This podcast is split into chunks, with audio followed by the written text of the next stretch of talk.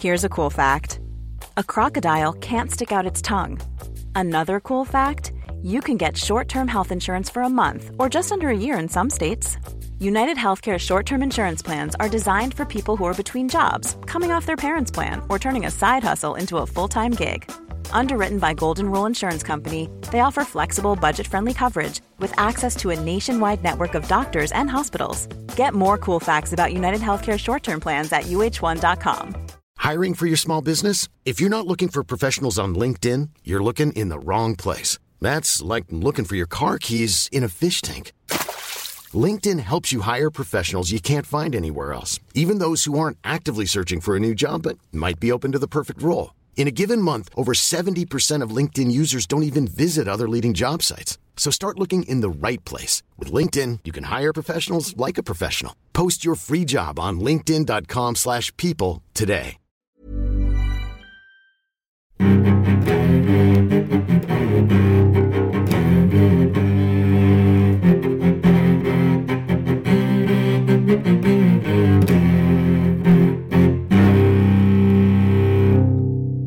CSR-podden med Åsa Stenborg och Torbjörn Olofsson. Hej och välkomna till CSR-podden där vi pratar om CSR och hållbarhet och företagens ansvarsfrågor och den typen av ämnen. Och en massa andra viktiga saker. Naturligtvis. Och vi brukar göra det genom att vi bjuder, ja oftast bjuder vi in en gäst och pratar. Men och ibland alltid. pratar vi bara som ja. vi har lust. Men idag har vi en gäst. Idag har vi en gäst. Idag är det Louise König som är hållbarhetschef på Coop, en av de stora matgiganterna. Mm. Och eh, med henne ska vi prata en massa spännande saker, bland annat om älskade köttbit. Mat och lantbruk. Oj, oj, oj, bönder. Får vi prata lite bönder. Mm. Roligt. Eh, gå gärna in på Facebook och kommentera vad du tyckte om avsnitten och dela så får vi fler lyssnare också. God lyssning! Välkommen hit Louise! Tack, vad härligt att få vara här. Vi börjar rakt på. Din studietid eh, var på Växjö universitet och du läste företagsekonomi har vi läst på. Och sen så gick du på Bath University och du läste naturvetenskap. Är vi rätt så långt eller? Så långt är ni, ja ni är rätt. Ja, och, och varför, hur blev det så? Jag tror egentligen var det så att jag skulle åka till USA och studera. Eh, men så blev det inte så av olika eh, familjepolitiska skäl och då hade jag bara på skoj sökt en eh, utbildning i Växjö, European Business Studies, som var den första i sitt slag. Man läste företagsekonomi, nationalekonomi och massor med språk. Tänkte det kan vara bra.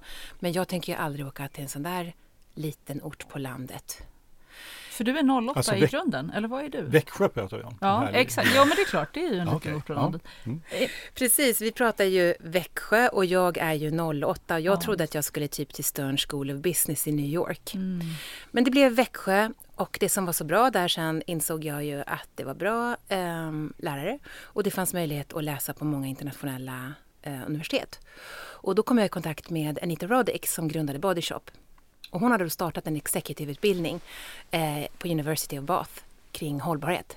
En av de första i sitt slag. Och den blev så bra så att de startade en Master of Science. Så jag gick den första året. Coolt. Ja. Det är jättecoolt. Träffade du Anita Roddick också? Eh, nej, tyvärr inte vid det tillfället. Men sen senare när jag jobbade på IKEA så hade jag ett möte med Anita Roddick och eh, ja, deras hållbarhetschef.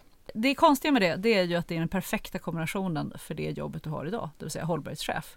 Mm. Det är ju nästan som om du hade en plan. Hade du det?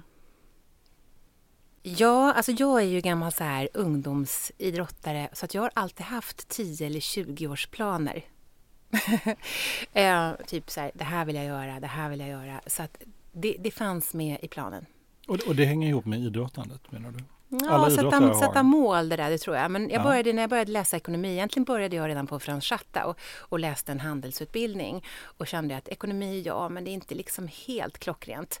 Utan måste få med språken, måste få med det internationella och sen ju mer nationalekonomi jag läste, där man i princip behandlade eh, naturen som sopor eller externaliteter. Då tänkte jag att jag måste göra någonting åt det här. Och då började jag liksom intressera mig för miljöekonomi som det hette då, med Peter Söderbaum och Karl Folke på den tiden. Mm. Och sen då eh, Environmental Economics. Var sen, det här planen eller fanns det flera planer? Har du liksom en tioårsplan eller har du liksom fem parallella tioårsplaner så blir det någon av dem? Nej, jag hade egentligen en, en plan. Sen kan man säga så här, jag kommer från en ganska så enkel familj där man inte läste till universitetet och utbildade sig. Så att egentligen vill jag läsa eh, internationella relationer och börja jobba på FN. Ja. Men det tyckte man liksom i min familj att men det där kan jag inte hålla på med, det blir, får man inget jobb. Kan men hållbarhetschef kunde man bli? Nej, det var, väl mer, det var väl mer under beteckningen jag kan bli ekonom. Ja, men då kan de väl syssla med någonting, tänkte de. Mm. Ja, men det är rimligt. Det är rimligt. Och, och, och, du sa, nämnde Ikea tidigare, där var du två år. Nej, jag var på Ikea nästan tio år. Aha, men du eh. lämnade Ikea. Vi trodde att Ikea var ett sånt ställe som man aldrig lämnar. Man, man tar anställning där och sen är man där. Ja. Man, sen blir man packad i ett paket. Nej, men jag är tacksam eh, jag är Ikea och Ingvar Kamprad tacksam för väldigt, väldigt mycket. Jag lärde mig mycket under mina tio år. Sen tror jag att det var så att eh, jag är ju från Stockholm och om jag ska bo i Sverige så vill jag leva i Stockholm och på den tiden så fanns inte den möjligheten. Så jag hade jobbat internationellt och i Sverige för Ikea och då kände jag att nej, men jag vill tillbaka till Stockholm. Eh, och bilda en familj och liksom sansa mig och inte ha 150 resdagar om året. Typ så. Det för, låter för begripligt. Och bara för att jag är nyfiken, vilken var idrotten? Eh, friidrott. Friidrott? Och vilken gren på friidrott? Mångkamp. Ja, ja. Jaha, så pass. Och fortfarande? Nej, absolut inte. Nej, för jag googlade hårt på ditt namn. Jag hittade en, inte en enda idrott har jag hittat. Annars ja. brukar man kunna hitta sådana här spår. Men den är, inte, den är inte spårbar längre, den friidrotten i så fall. Nej, det var inte så mycket online då. Nej. Men eh, friidrott, eh, simning och sen jag har cyklat. Min mamma hon cyklade till och med till BB. Ah. För att förlösa mig. Så att jag har cyklat hela mitt liv överallt. Och sen har det blivit yoga och, meditation de senaste 10-15 åren. Mycket. Mm. Och 2011 så började du på Coop, om vi har förstått det rätt. Du började på KF. KF började du då. Mm. Eh, och sen så för sex år sedan så blev du hållbarhetschef. Mm, ungefär ja. Ja. Mm. Ja, vi, vi, vi, säger de här påståendena med så får ser vi om det liksom stämmer. stämmer. eller inte. Vi tänker att du säger väl emot annars. Ja. I vilken funktion sitter du på företaget som hållbarhetschef? Var någonstans i organisationen finns du?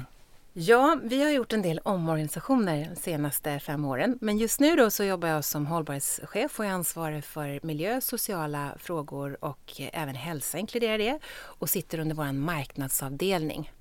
Så min chef är marknadschefen och han rapporterar till VD.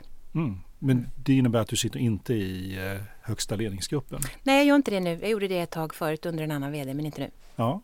Är det bättre eller sämre? Eller är det, är, ska, ska hållbarhetschefen vara där uppe tycker du egentligen? Jag har uttalat mig i de här frågorna förut och jag tycker att en hållbarhetschef ska vara i koncernledningen eller mm. ha en väldigt nära relation till VD. Jag tror att det är helt avgörande för att frågorna ska få strategisk betydelse. Sen tycker jag att vi, vi har um, en ganska bra dialog om att frågorna är strategiska. Men jag tycker att positionen ska ligga i koncernledningen. Det är inte många som har det i koncernledningen. Nej. Det är till och med nästan ovanligt skulle jag påstå. Jag tror Ericsson har det men inte många andra som jag så här jag kan inte räkna upp dem på en hand riktigt. Och då är det ofta i så kombinationsroller. Du är kommunikationschef och ser så här. Och då vet man egentligen att de är egentligen kommunikationschef. Hur många specialister har du i organisationen som jobbar under dig eller med dig? Och då tänker jag, letar jag efter människor som har liksom mer än 50% av sin tjänst inom hållbarhet. Som har det som sin kår, eller delkår. Hur många skulle du säga att ni har och var är de i organisationen? De är lite på olika ställen och det har att göra med vad de gör mest nytta. Så att jag har två medarbetare, två hållbarhetsstrateger där en är mer inriktad på rapportering, uppföljning, projektledning och controlling och den andra är specialiserad på hälsa. Sen har vi, så de jobbar 100 Sen har vi då eh, ganska många som jobbar under eh, avdelningen kvalitet och där har vi experter då inom kemikalier, mm. eh, djurvälfärd, eh, sociala frågor, revisioner eh, och även sånt som kopplar till genomförande ut i butik, för det är ju väldigt viktigt mm. för oss. Och det är också sådana tjänster som jobbar 100% Så det är um, fem, sex stycken till, även om de inte ligger direkt under mig i dagsläget. Uh, och sen har vi även då våran, uh, våra egna varumärken. Alltså Änglamark, Coop och Extra. Mm. Där har vi också då en kvalitetsavdelning och inköpare och produktutvecklare som jobbar med att exempelvis ta fram Änglamark. Mm. Eh, och de jobbar ju hel eller deltid med hållbarhetsrelaterade frågor. Därför att eh, det som är speciellt med mat till skillnad då från IKEA och möbler, det är ju att alla de här produkterna stoppar man i munnen. Så vi måste ha en oerhörd eh, stark kvalitetskontroll och innehållskontroll. Så det blir ju att alla hållbarhetsfrågor blir ju ner på ingrediensnivå för oss hela vägen ut.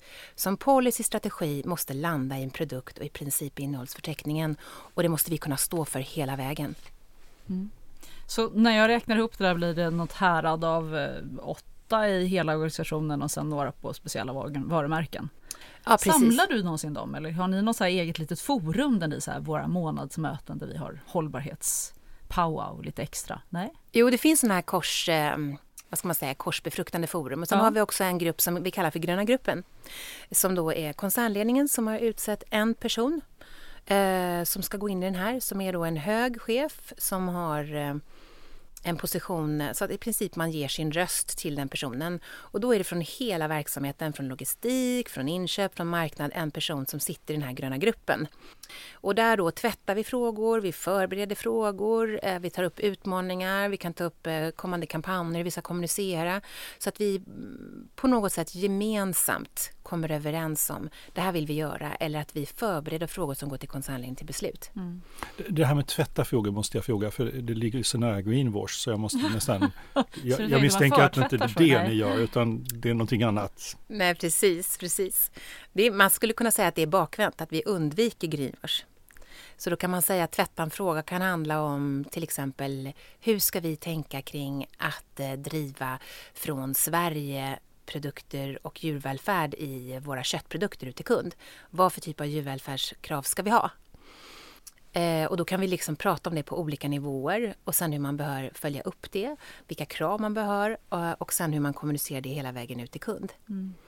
Men sen kan också då om man tar sådana här beslut att vi ska ha en god djurvälfärd, då innebär det också att välja bort någonting. De frågorna är ofta svåra att säga. Då ska vi inte ha kött från det här landet. Eller vi ska inte ha kött från den här producenten utan vi väljer bort. Så det är väldigt tydligt på Coop att eftersom vi är en kedjeorganisation så när vi bestämmer oss för någonting, då måste alla 650 butiker följa det. De kan inte välja som mm. hos våra konkurrenter ofta, utan då kör vi på det. Och då förbereder man det i den här gröna gruppen? I gröna gruppen men även med de här åtta personerna. För det kan vara om det är djurvälfärd, då måste vi liksom prata med djurvälfärdsexperter. Vi konsulterar med veterinärer. Om det är kemikalier, då måste vi prata med kemikalieexperter. Så allting vi gör måste vara vetenskapligt belagt. Mm. Och är det du som äger den här gröna gruppen och leder dess arbete? Ja, det kan man säga. Jag äger den tillsammans med min chef, mm. men äger liksom koordineringen av den och frågorna och driver på det strategiskt. Förra året så blev du utsedd till årets hållbarhetschef av Aktuell Hållbarhet. Så då passade det med en sån här fråga som hur känns det? Klassisk sportfråga. Ja, men det var väldigt kul att bli nominerad och det var väldigt kul att vinna och lite så här, jag blev, jag blev ganska förvånad. Det blev det? Nej men det var väldigt kul och det var en galamiddag efter och sådär. Jag hade inte räknat med det. Jag skulle hämta barn i skola och så, så det var ju bara att kasta sig iväg. Eh, men det var väldigt roligt eh, och jag fick väldigt mycket uppmärksamhet och eh, Eh, det bara rasade in blomsterbuketter. Och det var väldigt kul att få uppskattning för det är mycket motgångar med sådana här frågor. Man är ju ofta utmanande i organisationen men även liksom externt att få eh, cred. Det var väldigt kul. Mm. Vi, vi, har ju haft lite ambivalent förhållande till listor kan man säga. Vi har till och med haft en podd där vi har eh, avfärdat många av dem som lite ovetenskapliga och mm. spekulativa. Mm.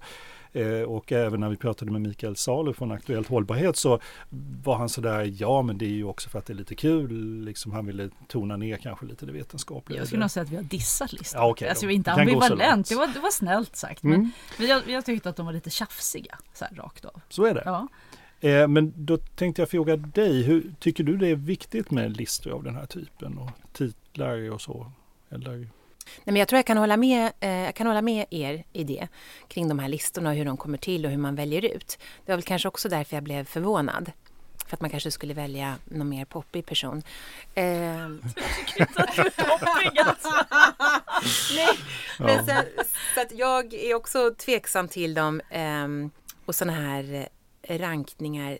Men en annan reflektion som jag gjorde i samband med det här det var ju hur svårt det är, speciellt i vår kultur, den svenska kulturen, att säga att någon gör någonting bra mm. och ge någon feedback. Och eh, jag har verkligen tagit till mig det.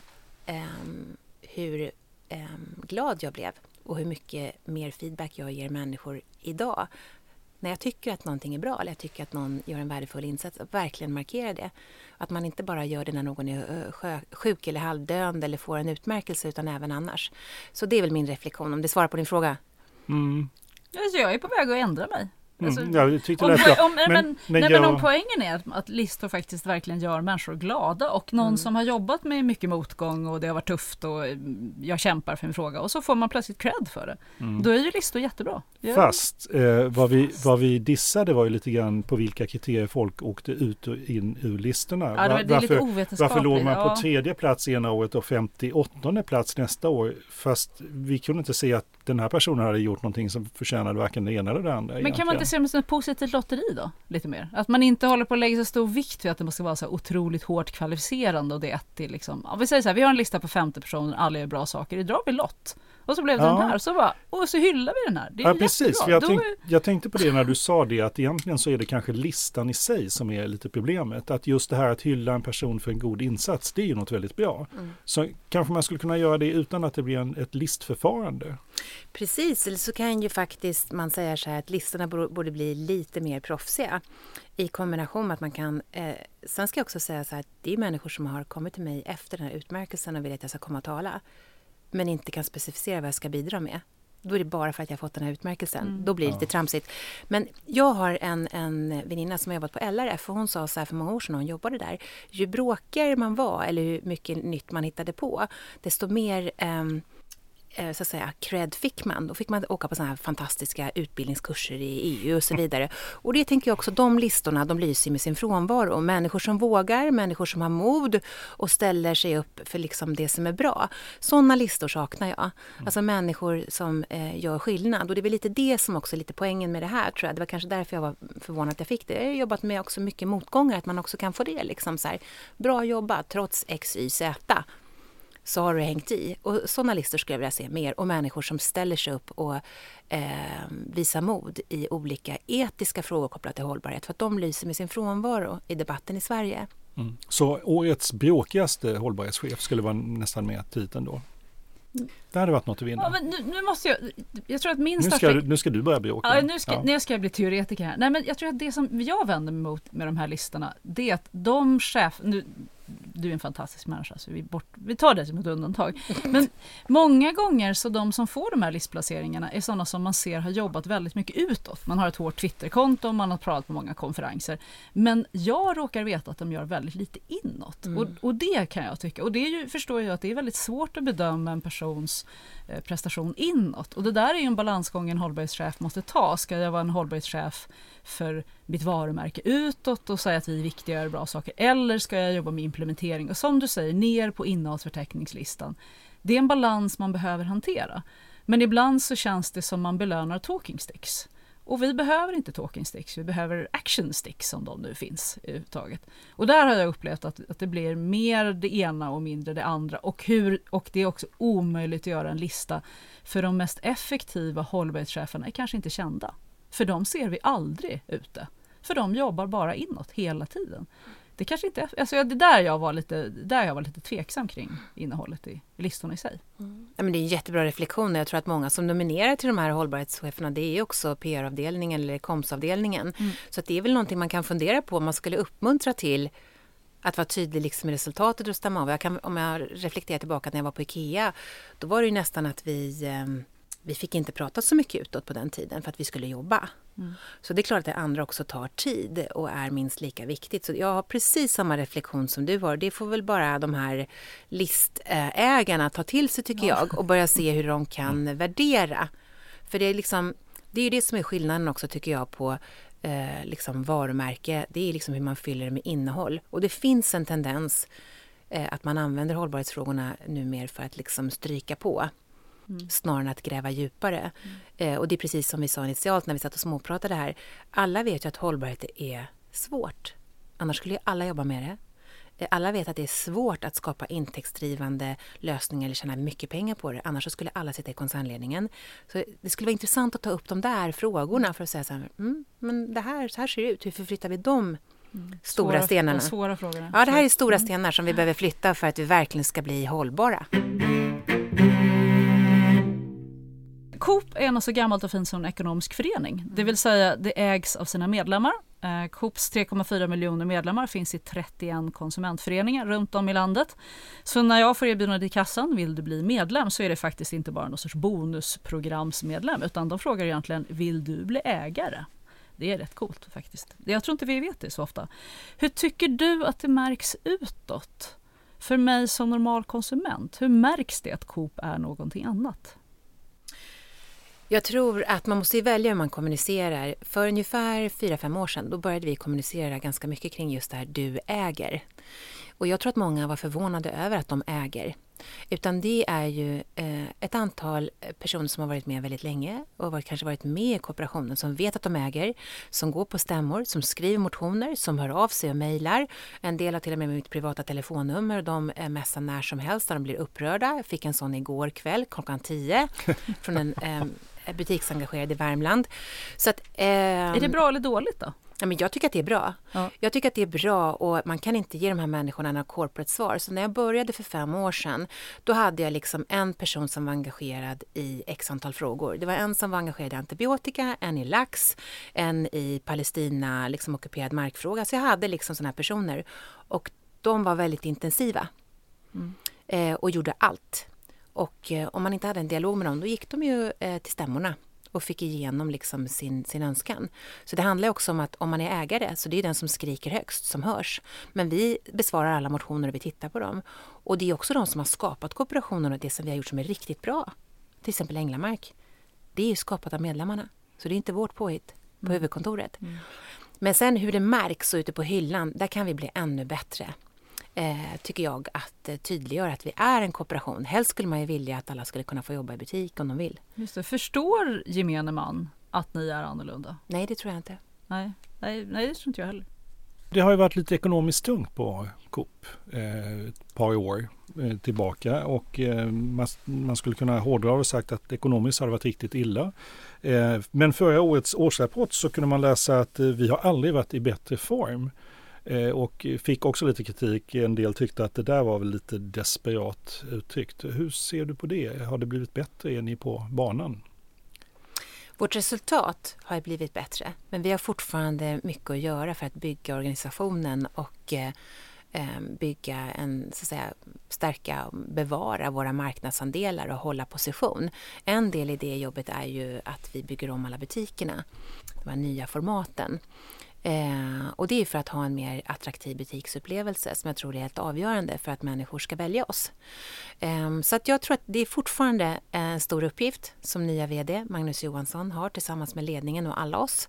Eh, så det är mycket kvar att göra om man har haft många tunga år. Så att ehm, den resan är absolut inte slut på något sätt. Det är någonting ni är mitt uppe i, så att säga. Ja, det skulle jag säga. Mm. Och även utifrån ett hållbarhetsperspektiv så är det många frågor som man måste investera i, tänka långsiktigt. Så det har varit en utmaning för mig och min stab och de som jag jobbar med. Hur kan vi vända på slantarna i de här frågorna och spara pengar och skapa intäktsdrivande lösningar, alltså tjäna pengar på det vi gör som är bra. Det har varit helt avgörande för att komma igenom i koncernledningen. Kan du ta ett exempel på något ni, där du säger här var verkligen ett exempel på någonting vi gjorde som vi har tjänat pengar på? Om man till exempel då för, för, tre, för fem år sedan så la vi strategin för hur vi ska jobba med ett hållbart sortiment i hållbara butiker tillsammans med hållbara leverantörer. Och då kan man säga att eh, det vi såg sedan lång tid tillbaka det är att om vi får människor att handla mer hållbara produkter, ekologiska, miljömärkta, hälsosamma eh, och så vidare, då är den aktiviteten av fem miljoner kunder i veckan en mycket större miljöpåverkan, negativ eller positiv, än om vi skulle göra någonting annat. Om vi kör tåg istället för bil och så liknande. Så mm. konsumtionen, och den kan vi tjäna pengar på. Så att driva ett hållbart sortiment, och då menar vi ekologiskt miljömärkt, hälsosamt och rättvisemärkt eh, med hjälp av de här tredjepartsmärkningarna. Om vi kan tjäna pengar på det, då kan vi både så säga få kunderna att flytta handen, göra ett bra val mm. eh, och driva marginaler, både i procent och kronor. Och då har vi kopplat på kommunikation på det här, vi har kopplat på kampanj, vi började med Veckans Eko, vi gjorde olika kampanjer och stack ut och sa så här, välj det här. Och det är ju någonting man kan säga att vi har drivit ett sortiment som har drivit vårt varumärke och drivit eh, eh, omsättning och marginalkronor. Så det har lyckats också? Ja, tycker jag. Mm. Och det finns ingen koppling mellan att du inte längre är med i koncernledningen och att man vill ha mer fokus på de ekonomiska frågorna? Nu förstår inte jag din fråga. Nej, jag menar att hållbarhetsfrågorna har nedgraderats eh, därför att de inte är, och därför inte representerade i högsta ledningen på samma sätt. Nej, alltså jag skulle snarare säga så här att eh, vårt hållbara sortiment och utvecklingen av det har gått väldigt bra i relation till omsättningen och resultatet de här senaste åren. I Radio Sweden 2014 så sa du så här We do not only put unreasonably unreasonable beauty ideals on people but also on vegetables. Och då pratar du om wonky vegetables och det var en speciell artikel i samband med halloween som handlade om grönsaker som såg lite annorlunda ut. Det vill säga morötter med flera olika ja, färger och former och liknande. Mm. Eh, och då kommer vi in på matsvinn och då påstår du också i intervjun att en av fyra matkassar svensken bär hem kastar vi. Eh, och du berättade också att en avokado motsvarar 200 liter vatten. Det visste inte jag. Det var väldigt givande. Eh, vad gör ni i butiken som handlar om matsvinn, som är konkret? Så att om man säger då butikerna som är vårt främsta ansvar så handlar det väldigt mycket, om man inte vill slänga mycket mat eller kassera på grund av att datumet har passerat, då handlar det om eh, rätt beställningsrutiner, utbildning, att personalen gör rätt, att de plockar undan. Det är väldigt mycket liksom manuell plock. Eh, plock. Ja. Och att man vet hur man ska göra och att man faktiskt gör det. De rutinerna kan liksom ta svinnet från, från 2% i omsättning till 1 Eh, sen är det naturligtvis en motsättning där med att ha fullt i hyllan, speciellt på färskvaror och eh, matsvinnet. Men det finns väldigt mycket som vi kan göra innan dess kopplat till de andra faktorerna. Som inte vi egentligen ser som vi konsumenter. Ser inte det. Nej, precis. Finns det någonting som jag ser som konsument som jag kan gå in i butiken och säga så här, oh, där ser jag en... Är det något sånt ni gör också? Ja, vi har ju det här köp nu, Ät snart, mm. som är en liten logga som egentligen började med Gröna Konsum som man kan klistra på produkterna och då sänker vi dem mellan 20, 30, ibland 50, 70 procent för att människor ska köpa den nu. Den är inte dålig, men ät den nu och så får du det här eh, fiffiga priset. Mm. Och hur hjälper man konsumenten att inte svinna med sin mat? Där kan man säga att vi har inte gått så långt i det i kommunikativt som vi fokuserar huvudsakligen på att kommunicera hur de ska äta och matglädje och ekologi och så vidare. Men vi har ju en eh, förening, Konsumentföreningen Stockholm, som nästan har en miljon medlemmar, alltså en tredjedel av alla våra medlemmar. De har jobbat väldigt mycket med uppmuntra konsumenter. Hur kan du minska ditt svinn? Hur ska du förvara en banan, en ananas? När kan du frysa ner? Köp en mixer, eh, ordna restfester. Så att genom dem och föreningarnas aktivitet så har vi haft mycket sånt. Och det som står på agendan nu har ju varit hur kan vi ta svinnet i butik och laga mat på det och sälja färdigrätter för att människor vill köpa frukost, lunch och middag i butik. Ja, just det. Mm. Eh, jag var tvungen att nörda ner mig lite rapporter inför den här intervjun och då hittade jag något som heter Food Sustainability Index som är en sammanställning, ett index eh, där man mäter hur bra ett land är egentligen från till hållbarhet och mat. Nickar du? Så du känner kanske igen det här indexet? Är det Barillas? Eh, nej, ja, det är tveksam. Jag tror inte det är Barillas utan jag tror det var Boston Consulting Group eller något liknande. Mm. Något, li, något i den stilen. Jag tror att de har utvecklat det med Barilla. Ja, det är mycket, ja. mycket möjligt. Mm. De mäter i alla fall tre olika saker. De mäter svinn, odling och alltså bondeodlingslandskapet, vad vi gör när det gäller bönder och eh, landets hunger eller överviktsproblematik. Det är de tre rubrikerna och så blir det totalt ett index. Bäst i världen är Frankrike, följt av Japan, Tyskland, Spanien och Sverige kommer på femte plats. Och det som Frankrike verkligen drar iväg på det är att man, hur man hanterar matsvinn. Där sticker de iväg jämfört med de andra. De bestämde 2016 eh, att inga livsmedel fick kastas i butikerna för att de hade ett sent datum utan det måste ges bort istället. Det är en fransk regel. Den regeln finns väl inte i Sverige? Borde vi ha den? Nu är det också så här att det är en lagstiftning och mm. lagen är inte sån utan den är feltolkad tror jag mm. av mycket media här utan regeln, lagen säger att man får inte skicka saker till deponi. Det har man inte fått Nej, göra i Sverige på väldigt, väldigt länge. Ja. Så, det här gör, så vi har det i Sverige? Så det här gör vi redan i Sverige idag men de säger så att om för jag pratade nämligen med han som eh, uppfann det här eh, liksom, tanken eh, precis innan jul. Då är det så att de måste skänka mat om det är en frivillig organisation som vill ha maten. Just det. Men det innebär inte att de inte fortfarande slänger. Men då har de ändå blivit väldigt bra på det. Eh, ja, de har ju blivit bättre, men då kan man ju säga att vi har ju redan haft den här lagstiftningen i Sverige i kombination med att vi donerar ju redan idag mat så att alla Coops butiker får skänka mat till ideella föreningar. Så om man kommer och säger så här, hej, vi är från Kyrkans vänner, vi undrar om ni skulle kunna skänka mat till oss. Då kan ju alla butiker i Coop-systemet idag skänka mat. Gör de det då? Eh, nej, det gör de inte. Utan då kan man säga så här, vi har olika upplägg. Antingen så har vi gått in med sociala entreprenörer, till exempel som med Allwin i Göteborg. Mm. De hämtar. Eh, eller så har vi eh, enskilda på mindre orter, till exempel i Stockholm, då är det olika föreningar som kommer och hämtar i vissa butiker. Det som är utmaningen med det här, det är logistiken. Mm. Det är dels att plocka ner allting från hyllan, ställa in det i kylen, ta ut det från kylen när de kommer och hämtar. Och ibland kommer de inte och hämtar och om de kommer och hämtar då är det logistiken, är det lugnt att åka, vem ska betala transporten? Så att det här svinnproblematiken och få ordning på den, den är egentligen väldigt mycket en logistik och kostnadsfråga. Som vi skulle kunna göra mer åt, men det kostar väldigt mycket pengar att göra sig av med det jämfört då till exempel med att slänga produkterna. Men vad är det de har gjort i Frankrike som är så bra då? Om, de, om vi har samma regler och vi har haft det så länge tillbaka, men de har ändå blivit bättre i jämförelse. Vad är, vad är det de gör som inte vi gör? Ja, nu vet ju inte jag hur de utvärderar det här då. För då skulle man kunna säga om Boston Consulting Group har gjort sitt jobb, då skulle man ju säga att men det här har man redan i Sverige. Men ja. jag tror inte att man gör så. Det är en del. Och sen så tror jag att de har blivit bättre för att de har varit tydliga. Alltså det har skickat signaler till sådana som driver butiker. Ni måste minska svinnet och om ni har svinn så måste ni skänka det. Ni måste börja jobba med det här lite mer systematiskt. Ni kan inte kasta bra mat. Eh, så det tycker jag att de har gjort mycket bättre. Och sen har det kommit massor med sociala entreprenörer, dels han som startade det här då, som har skapat en app, eh, bland annat, där man liksom i princip Um, matbitar. Ja, matbitar. Och man, mm. man tvingas att skänka eh, svinnet om det är någon som vill ha det och så får man liksom hantera kostnaderna. Där är inte vi än idag. Så hade vi den appen så skulle vi kunna få mer snurr på det där? Nej, inte bara den appen. Jag säger ja, inte bara så. Men, men, en bit av infrastrukturen av just det här. För det gäller ju tajta flöden i, i logistiken. Så handlar det om att det måste gå fort liksom och vara rätt på rätt ställe. Ja, precis. Men det är också så här, det är lätt att skapa en app om den nu heter XYZ. Mm. Men att lösa logistiken och det faktiska problemet här, här skulle jag gärna kunna ta en liksom digital tävling, för den är inte så lätt. Mm.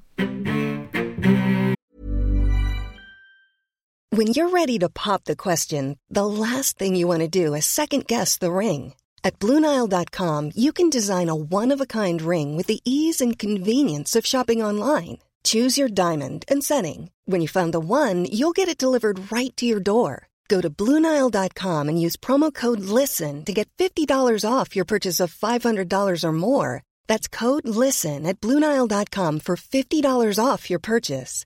Bluenile.com code LISTEN. Hold up. What was that? Boring. No flavor. That was as bad as those leftovers you ate all week. Kiki Palmer here, and it's time to say hello to something fresh and guilt-free. Hello Fresh. Jazz up dinner with pecan-crusted chicken or garlic butter shrimp scampi. Now that's music to my mouth. Hello Fresh. Let's get this dinner party started. Discover all the delicious possibilities at hellofresh.com. One size fits all seems like a good idea for clothes until you try them on. Same goes for healthcare. That's why United Healthcare offers flexible, budget friendly coverage for medical, vision, dental, and more. Learn more at uh1.com.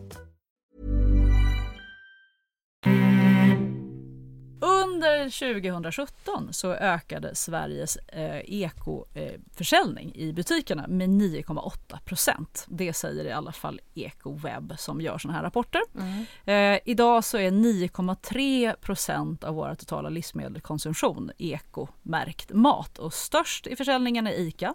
Sen kommer Systembolaget och sen kommer Coop.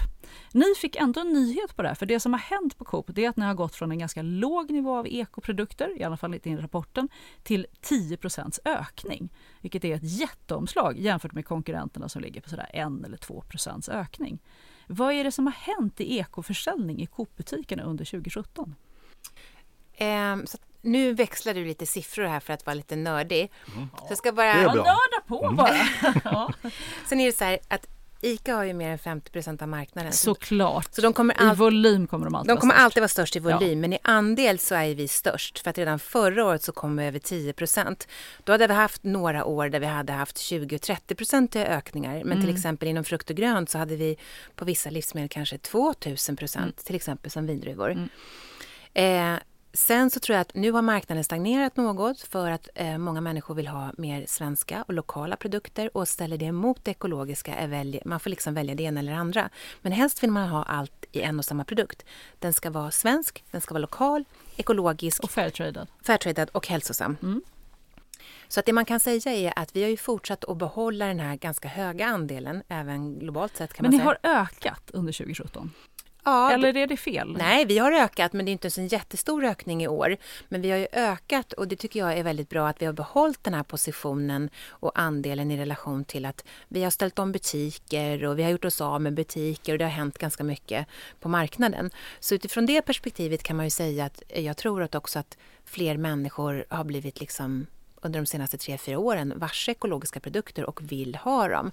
Så jag skulle säga att det inte bara förra året utan vi såg det här började för tre fyra år sedan och vi tog ju själva ett initiativ när vi lanserade veckans eko som var liksom en jätteskräll då vi fick in ekologiska produkter i kampanjmaskineriet. Och det gjorde ni under 2017 eller? Nej, det gjorde vi redan 2013. Ja. För, jag, för jag ser att ökningen har ju varit ganska, det har varit en, en en tydlig ökning på att försäljningen av ekoprodukter har gått upp. Den har gått upp mm. jämnt och fint. Nu, nu har det nästan ökat mindre i år än det gjort tidigare. Ja. Men det är just att ni stack iväg så mycket som var intressant i siffrorna. Det var den jag var ute efter. Har ni gjort något speciellt eller nej, Nej. har bara fortsatt? Liksom? Vi har bara fortsatt. Ja. Mm. Mm. Och det gäller i många sådana här frågor ska jag säga också, hålla i. Mm. Eh, I den här ekorapporten från Ekoweb så eh, berättas det också att vi handlar mer ekologiskt när vi näthandlar. Mathem till exempel som är specialiserade på livsmedel via näthandeln, de har 25% ekolivsmedel. Eh, ser ni samma trend? Ja, absolut. Så vi ligger ungefär på 20 och då kan man säga att mm, man ligger på 20-25 utan att göra så mycket. Och det är dels därför att det är större kundkorgar, man handlar mer ofta. Man är ofta kanske lite mer eh, välbeställd. Ehm, ehm, det är en annan typ av människor som handlar de här produkterna och sen tror jag att det kommer också upp liksom. På din skärm på datorn så kan du få förval så kommer de ekologiska produkterna upp så det blir så tydligt. Så man puttar tydligare i digitalhandeln ja, det gör man. i vanlig butik? Det blir mer av en nudging och där kan vi ju göra mycket mer också. Så där är ju kan man säga fortfarande ganska outvecklat hur man skulle kunna jobba med digitala verktyg för att putta leda kunden in i det, det, det goda valet. Om man ser på hållbar mat, då har du redan varit inne på flera parallella trender. För det är ju bara såklart inte eko, utan det handlar ju väldigt mycket om att äta mindre kött, att äta hälsosamt, att äta mindre socker eller sockerdebatten, andra märkningar och liknande. Nu är det eko som vi pratar om som är en speciell, liksom, som vi kan mäta. Men är det någon av de här andra trenderna? Vi vet att hälsotrenden håller på. Finns det någon annan som är på väg in som du kan se redan nu och som du skulle tipsa att det här kommer vara det viktiga om två, tre år? Inom ramen så att säga för hållbarhetsvärlden.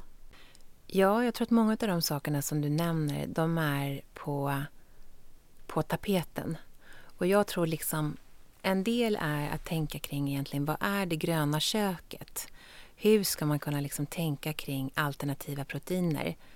För att vi är ändå vanemänniskor och tio av de rätterna som liksom normala svensken innehåll, äter så är ju liksom åtta som innehåller kött. Mm. Så de här trenderna, det är också när det blir liksom en transformation, att man går med något nytt. Och det ser vi ju med det vegetariska. Och när jag tänker vegetariskt så tänker jag liksom det gröna.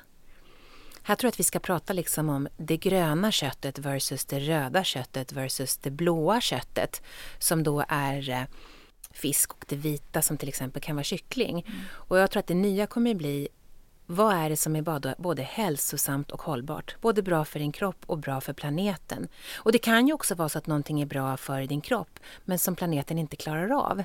Hur ska vi hantera det?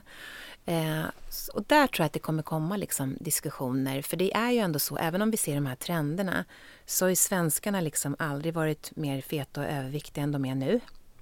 Vi har jättestora problem eh, med människor som har olika typer av sjukdomar kopplat till äh, allergier eller för mycket salt och socker och så vidare. Så det är en sak att prata om det, men när kommer det stora skiftet? Och då tror jag att det kommer vara att äta mera av det gröna köket och att det är både bra för planeten och hälsan. Och då tror jag att vi kommer behöva göra ännu mera bortval om vi ska tänka utifrån att ska det här hålla? Och ska vi kunna möta liksom hållbarhetsmålen 2030? Mm. Och då är det nästan så, om man ska vara hård, då måste vi nästan alla bli veganer. Mm, mm. Och om man skulle, jag tänker, i min låtsasvärld så, så ser man först en trend, alltså några är lite mm. så här, tycker att det är viktigt och, och drivs av förändringsvilja. Och sen när den trenden har klingat av, då är det fortfarande en förändring som kommer efter på något sätt. Först kommer trend, hippt och sen kommer förändringen. Så att för mig hänger de lite ihop. Som, om man skulle säga, vilka är det som nu har den här diskussionen om det gröna maten, då, eller det gröna köttet eller det gröna maten, det gröna rester, liksom, maträtten. Vilka är den gruppen vi borde titta på som är trendsättande? Ja men det är ju unga. Det är unga det, det, det är ju unga mm. och sen så liksom ska jag säga så här, upp till 30 som är engagerade. Men då ska man ju säga också, de tycker ju väldigt mycket men de kanske inte har så stora plånböcker. Men sen tror jag att allt fler människor också tänker på utifrån hälsa och liksom klimat och eh, dåligt eller bra samveteperspektiv. Så det är liksom vanliga människor som tänker så här, okej okay, vi har sju stycken huvudmåltider i, i veckan. Hur kan vi göra dem mer gröna? Hur kan vi börja byta ut? Och det är där den stora massan, de vi kallar för flexitarianer. Mm. De som både äter kött och fisk och mera grönt. Och där tror jag att det händer väldigt mycket och där kan man ju se att kvinnor är mer drivna än män. Vi gjorde det här lilla testet på Way Out West och se om alla skulle vara som Way Out Westare. Hur skulle världen se ut då? Och då ser man att det är en typ av människor som gillar gå på konserter, kultur och så vidare som är mer engagerade i de här frågorna. Då skulle, då skulle världen vara lite grönare och fler skulle äta bönor mm. till exempel. Mm. Och när vi säger unga, kan man specificera mer än unga? Finns det unga subgrupper i unga också? Unga kvinnor, är det de vi ska titta på? Det ja, det skulle jag säga. Det är mer kvinnor än, än män. Mm. Och sen är det liksom...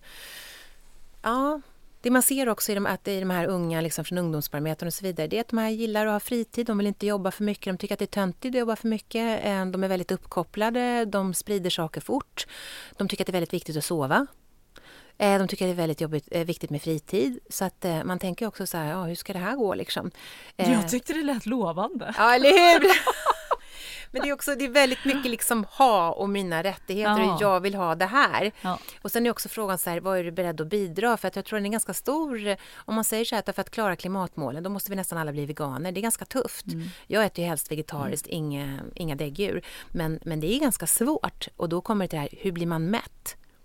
Det är en jätteviktig fråga för oss. Hur ser vi till att man blir mätt på en vegetarisk måltid? Hur ser vi till att man tycker att det är kul, att det är inspiration, man vill samlas kring den sista lägerelden, alltså måltiden, och prata om maten? Det blir mycket viktigare. Liksom. men men de, de grupperna behöver inte så mycket mat och de ska ju bara sova och ha fritid. Så att de... Du tror inte de bränner så mycket energi? Nej, jag tänker ja, det. Ja, tänker det, så, det kommer gå lätt att bli vegan kanske. Ja, eller hur. Eller? De kanske har ett lägre energibehov. Ja. ja, det var elakt. Jag ber om ursäkt.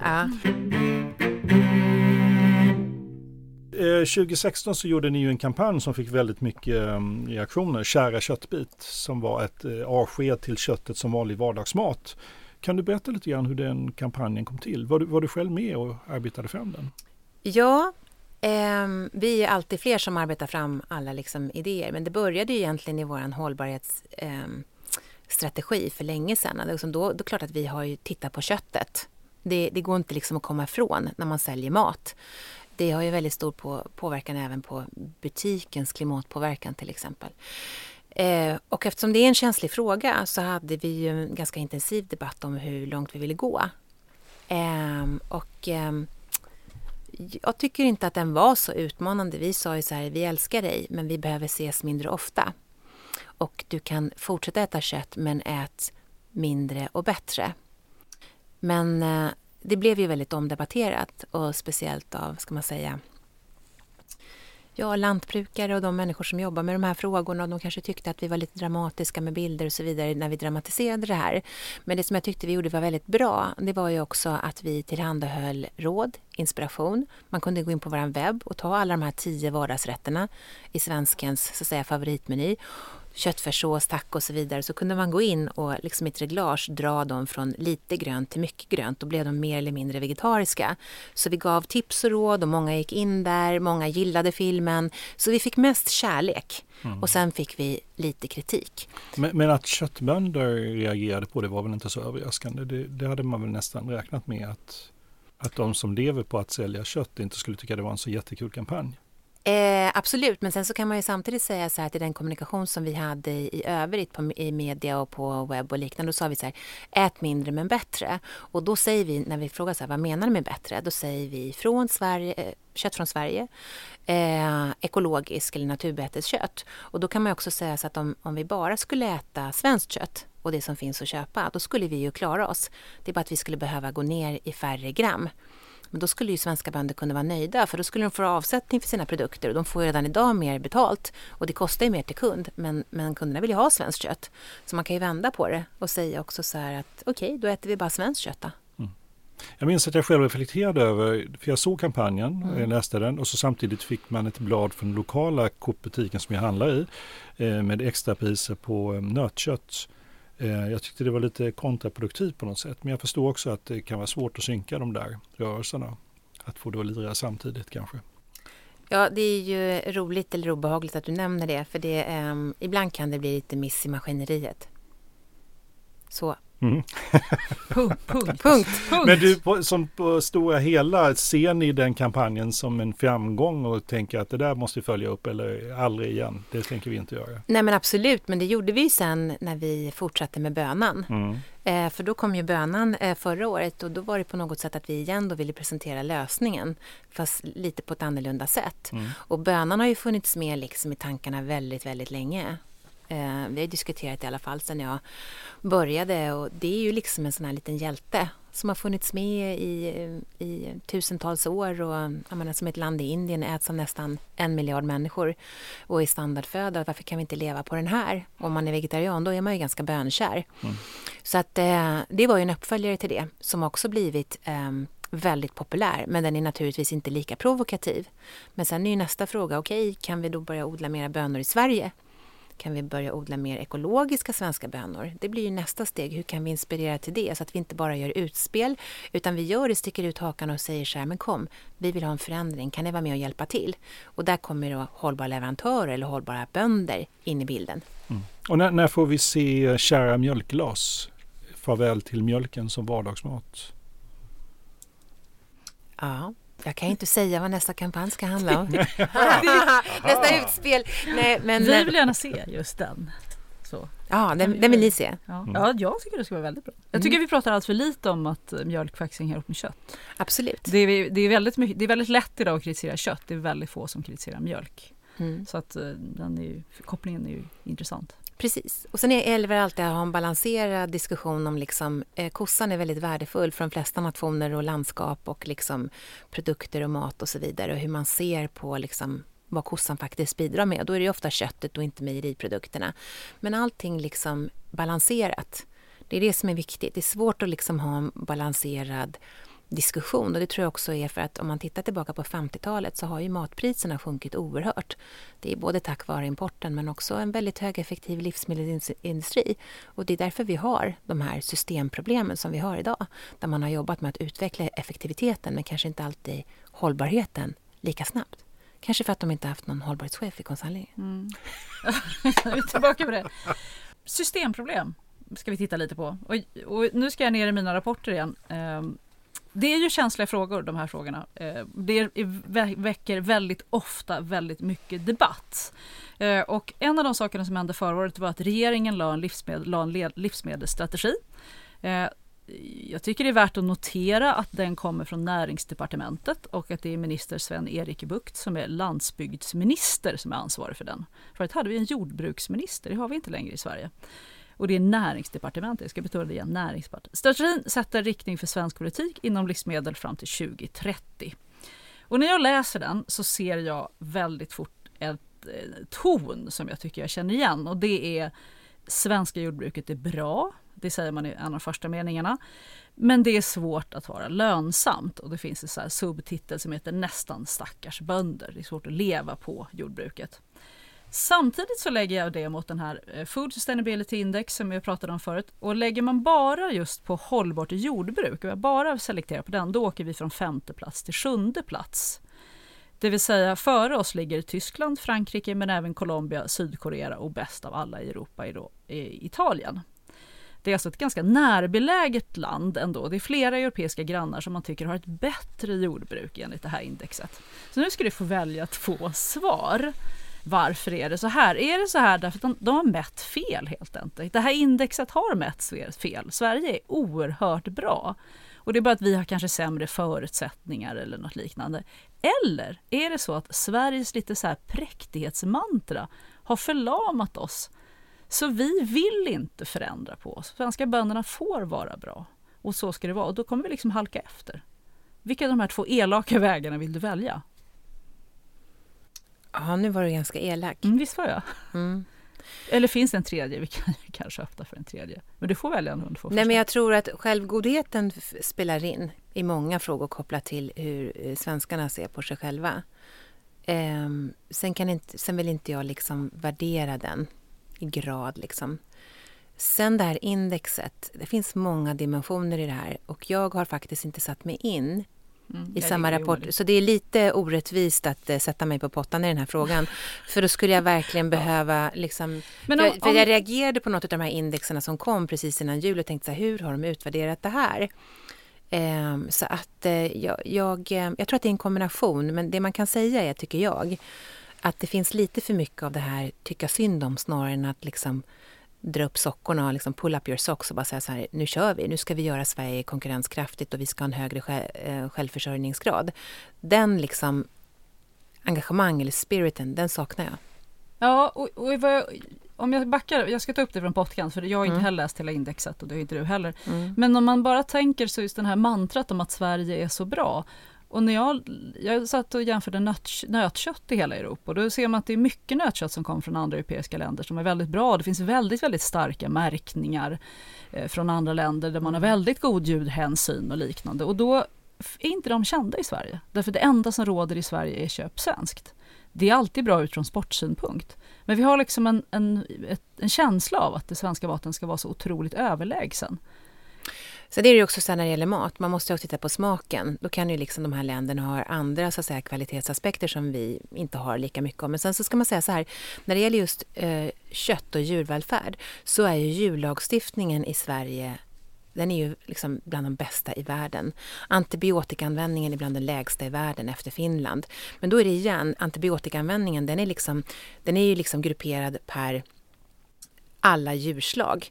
Så det, det, är ganska dåliga siffror att utvärdera ifrån. Men då skulle jag säga så här att våran djurvälfärdslagstiftning gör ju att den är kanske motsvarande en märkning i Tyskland. Mm, så, så, allt vårt mm. kött är bättre än det. Snittet är bättre genomgående. Baseline. Men det finns, det finns lika bra, eller tror jag till och med även bättre i andra länder. Det är där vi liksom har någon sorts ja. bild av att allting är hunky dory. Och även vi är väldigt bra i antibiotikabehandling men vi har inte riktigt kontroll på flödena fortfarande. Vi får inte ha det i foder. Men medicinerade djur har vi inte riktigt kontroll på på samma sätt.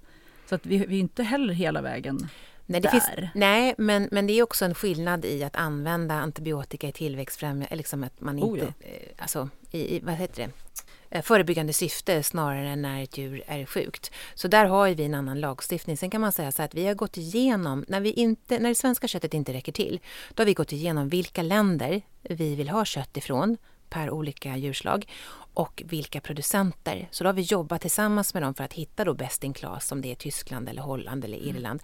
Så man kan inte heller generalisera på landnivå utan vi har gått ner på gårdsnivå och då besöker vi dem tillsammans med en veterinär och en kvalitets eh, revisor för att göra de utvärderingarna. Så det går inte att generalisera. Så att man, det är inte ett relevant egentligen att ha ett landsindex i så fall? Nej, det beror ju på då om antibiotika är inkluderat i det där till exempel. Ja. När vi gjorde sån här köttguiden till exempel från WWF, den inkluderar ju inte antibiotika förrän vi sa till att det måste med. Mm. Därför att vi tyckte att antibiotikafrågan var en så otroligt viktig miljö och hälsofråga framåt så vi måste propagera för att antibiotikaanvändningen ska minska, speciellt i södra Europa. Och därifrån kommer ju alla våra charkuterier. Mm. Ja, och det, det är vi helt överens om. Jag ska gräva ner mig lite i den här strategin i alla fall. För att när jag roade mig med att läsa den så finns det ett sista bladet då. Åh, och det är faktiskt sista bladet. Som handlar om livsmedelsstrategins bidrag till miljöarbetet. Eh, och då ska jag läsa det högt för dig eftersom det är så väldigt, väldigt spännande. Då börjar den så här. Den börjar med utgångspunkten för livsmedelsstrategin är en hållbar produktion av livsmedel. Det kan alla vara överens om. Ja, ja. Sådana här texter skriver jag ibland så jag tycker det är jättekul att läsa dem. Stärkt konkurrenskraft och ökad produktion ska gå hand i hand med arbete att nå miljömålen. Ett jordbruk som kan hävda sig i konkurrensen från omgivande konkurren konkurrensländer eh, och finnas kvar är en förutsättning för att jordbruket ska kunna bidra till miljöarbetet. När jag läser det här, min tolkning av det här, när det står under överskrift bidrag till miljöarbetet är vi tänker inte göra så mycket. Vi är ganska Det här är en defensiv text. Det här är en text som säger kostar det så tänker vi inte ställa upp på det. Och det här är Sveriges sittande regeringspolitik. Vad, vad säger du om det här? Är det här liksom dra upp sockorna? Är det här vi är liksom? Jag och eh, mina kollegor i branschen tycker väl att det är en ganska defensiv plan och strategi. Ja, den är, den är ju nästan bakåtsträvande. Ja, vi är inte så jättenöjda. Utan när det här började så försökte vi ju påverka och vara med för att liksom um, ställa fram positionerna och liksom ta position. Och, um, um, så vi är inte helt uh, glada över det, men det jag kan säga är att reaktionen i alla fall i handeln har ju varit att om man skulle titta på våra hållbarhetsstrategier och understrategier och mål så tror jag att samtliga går längre än regeringens. Så då, och då gör vi en benchmark och säger så här, handeln vill, konsumenterna vill, mm. politikerna vill inte så mycket. Vad vill de svenska bönderna? Är det politikerna och bönderna som sitter ihop och säger nej, vi måste ha, skydda oss, vi måste kunna handla internt. Är det där vi har cementblocket? Nu är det andra gången du är ute efter bönderna. Ja, jag är alltid ute efter bönderna. Nej, ja, jag, är inte alls, jag är inte alltid ute efter bönderna, men jag, jag ser nog att branschförbundet LRF lyckas väldigt ofta vara väldigt bakåtsträvande. Mm. Och snarare för att säga nu, nu har, vet vi att världen ser ut så här, nu mm. måste vi skärpa det. Som du säger, dra upp strumporna och hjälp till att ändra istället. Ja, precis. Och de gör ju, politikerna gör ju bönderna en björntjänst just nu. Därför att det svenska lantbruket kommer inte överleva om vi inte vågar ställa om. Och, och då är det ju så att, liksom, att förlama en bransch snarare att utveckla en bransch. Mm. Jag, jag, jag, tror att det finns jättestor potential i det du säger. Att eh, bönderna skulle ta position för att säga vi ska bygga Sverige i den här frågan och eh, utmana lite mer. Vi samarbetar ju delvis med sådana bönder som, som inte heller riktigt håller med kanske om eh, branschorganisationens lite försiktiga eh, hållning i den här frågan. Så att det finns, jag kan bara säga så här, nu uttrycker jag mig lite politiskt, eh, det finns verkligen potential. Frågar sen när kommer nästa kära köttbit efter den här podden? Eh, ja. Kära mjölkglas. Ja. Kära mjölkglas. Det mm. finns stor potential i den nationella livsmedelsstrategin att bli mycket, mycket skarpare. Mm. Yes. Ja, vi skickar det budskapet vidare till de som behöver höra det. Ja. Vi, vi lämnar rapporterna Åsa och så ja. går vi tillbaks till butikerna, liksom den lite mer vardagshandeln sådär. Ehm, och så tänker vi lite grann på något vi har varit inne på en del andra intervjuer, de här eh, olika märkena. Du har ju de vanliga varumärkena i butiken, men sen har ni också de här egen, eh, egenmärkta. Och ni har väl Änglamärkt till exempel. Um, hur, hur, är tendensen med egenmärkningarna? Går, går det mer och mer åt det hållet? Ni har ju varit också, ni har ju en lång tradition av det. Jag menar även med Blåvitt till exempel, man nästan utplånade alla varumärkena. Allt var bara blått och vitt. Är inte riktigt så illa, men eh, hur ser du på den utvecklingen? Precis, nu ska allting bli grönt och vitt istället. Ja, spännande. Grönvitt. Nej, man kan ju säga så att alla inom branschen vill ju driva egna varumärken mm. och egna varumärkesandelen och det har ju också att göra med att man har en högre intjäningsförmåga för de peng på, på de produkterna. Mm.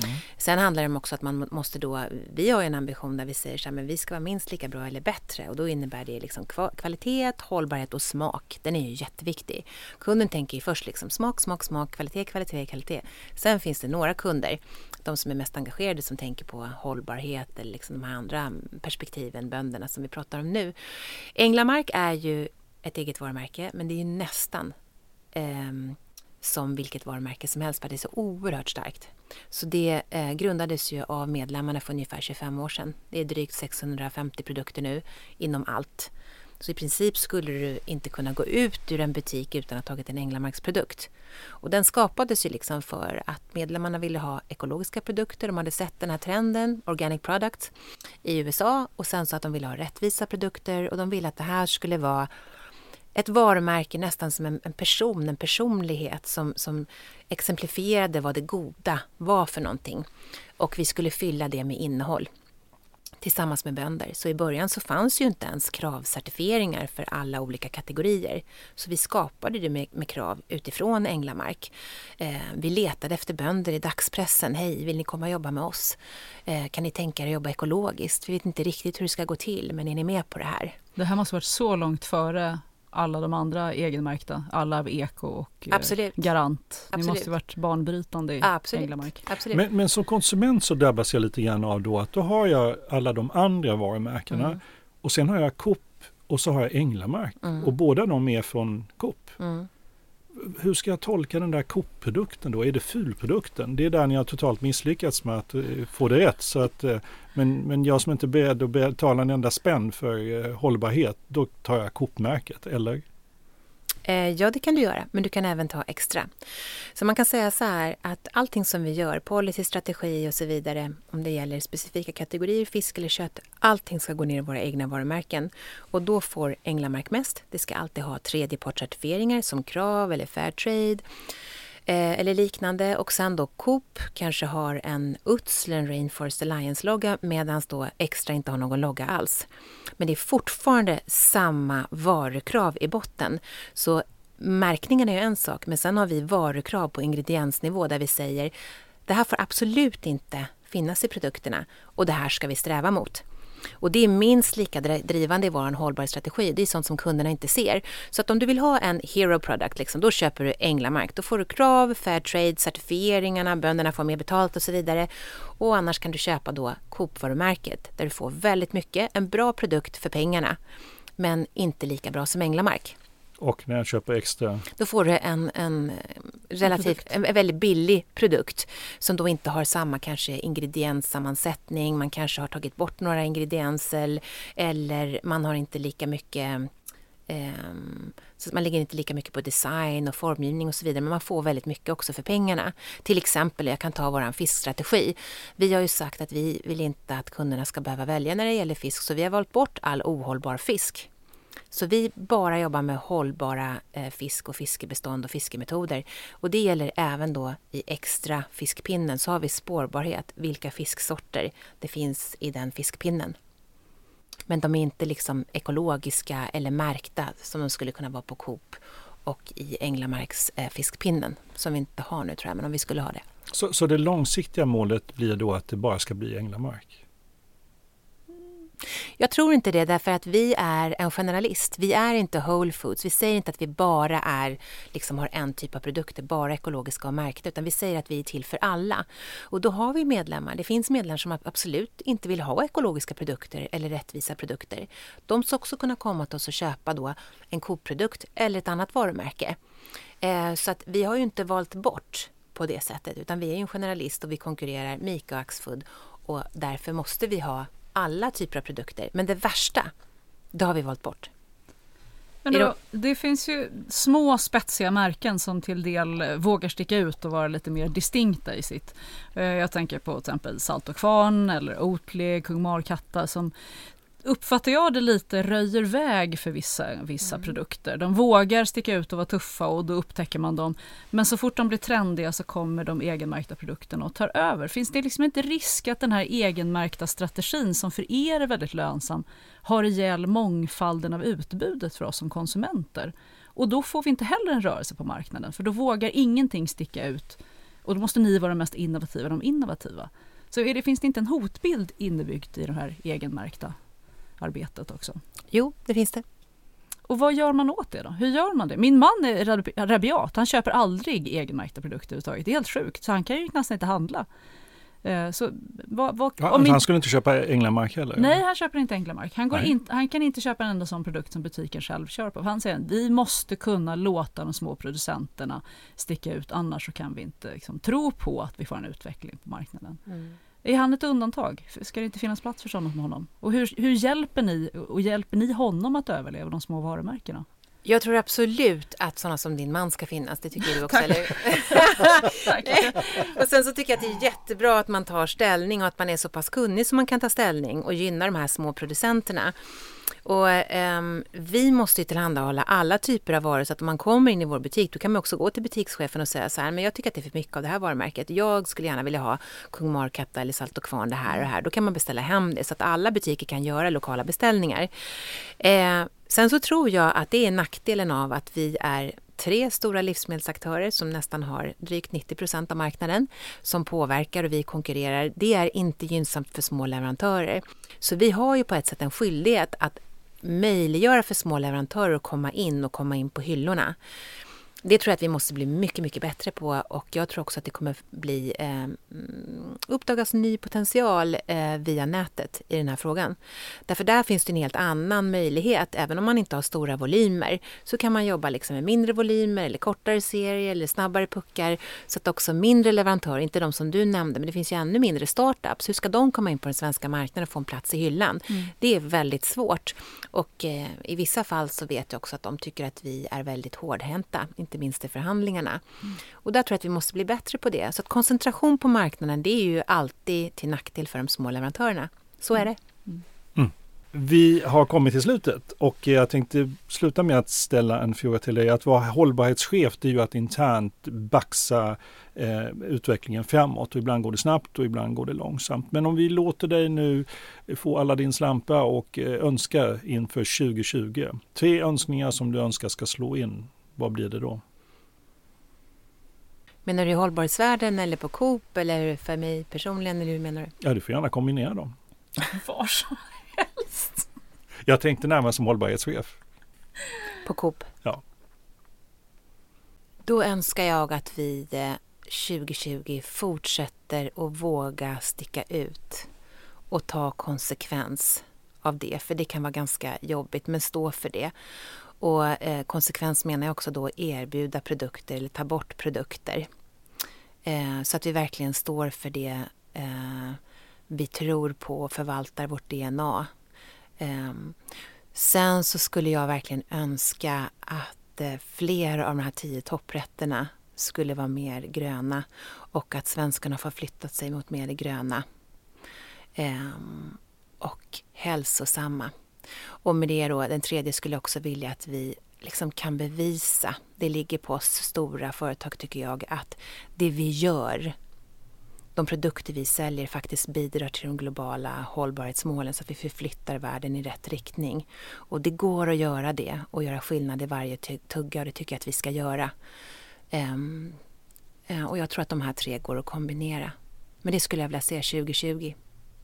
Då tycker vi att eh, Stefan Löfven och Sven-Erik Bucht ska bli vegetarianer. Veganer. Det ska bli Expressen löpsedel om, innan valrörelsen. Ja. De två deklarerar sig som veganer. Ja. Just de två också. Mm. Det var din önskan också. Så att vi, vi, tar den en annan gång. Jag fick ingen lampa. Eh, Louise, stort tack för att du kom hit idag. Det var jättetrevligt. Tack ska ni ha. Det var jättekul.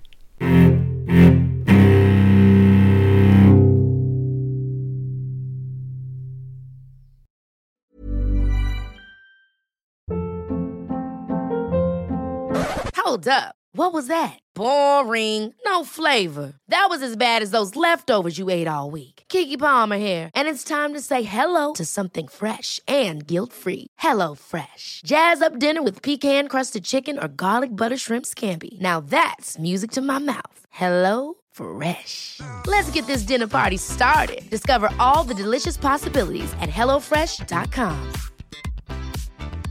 Planning for your next trip? Elevate your travel style with Quince. Quince has all the jet setting essentials you'll want for your next getaway, like European linen, premium luggage options, buttery soft Italian leather bags, and so much more. And is all priced at 50 to 80% less than similar brands. Plus, Quince only works with factories that use safe and ethical manufacturing practices.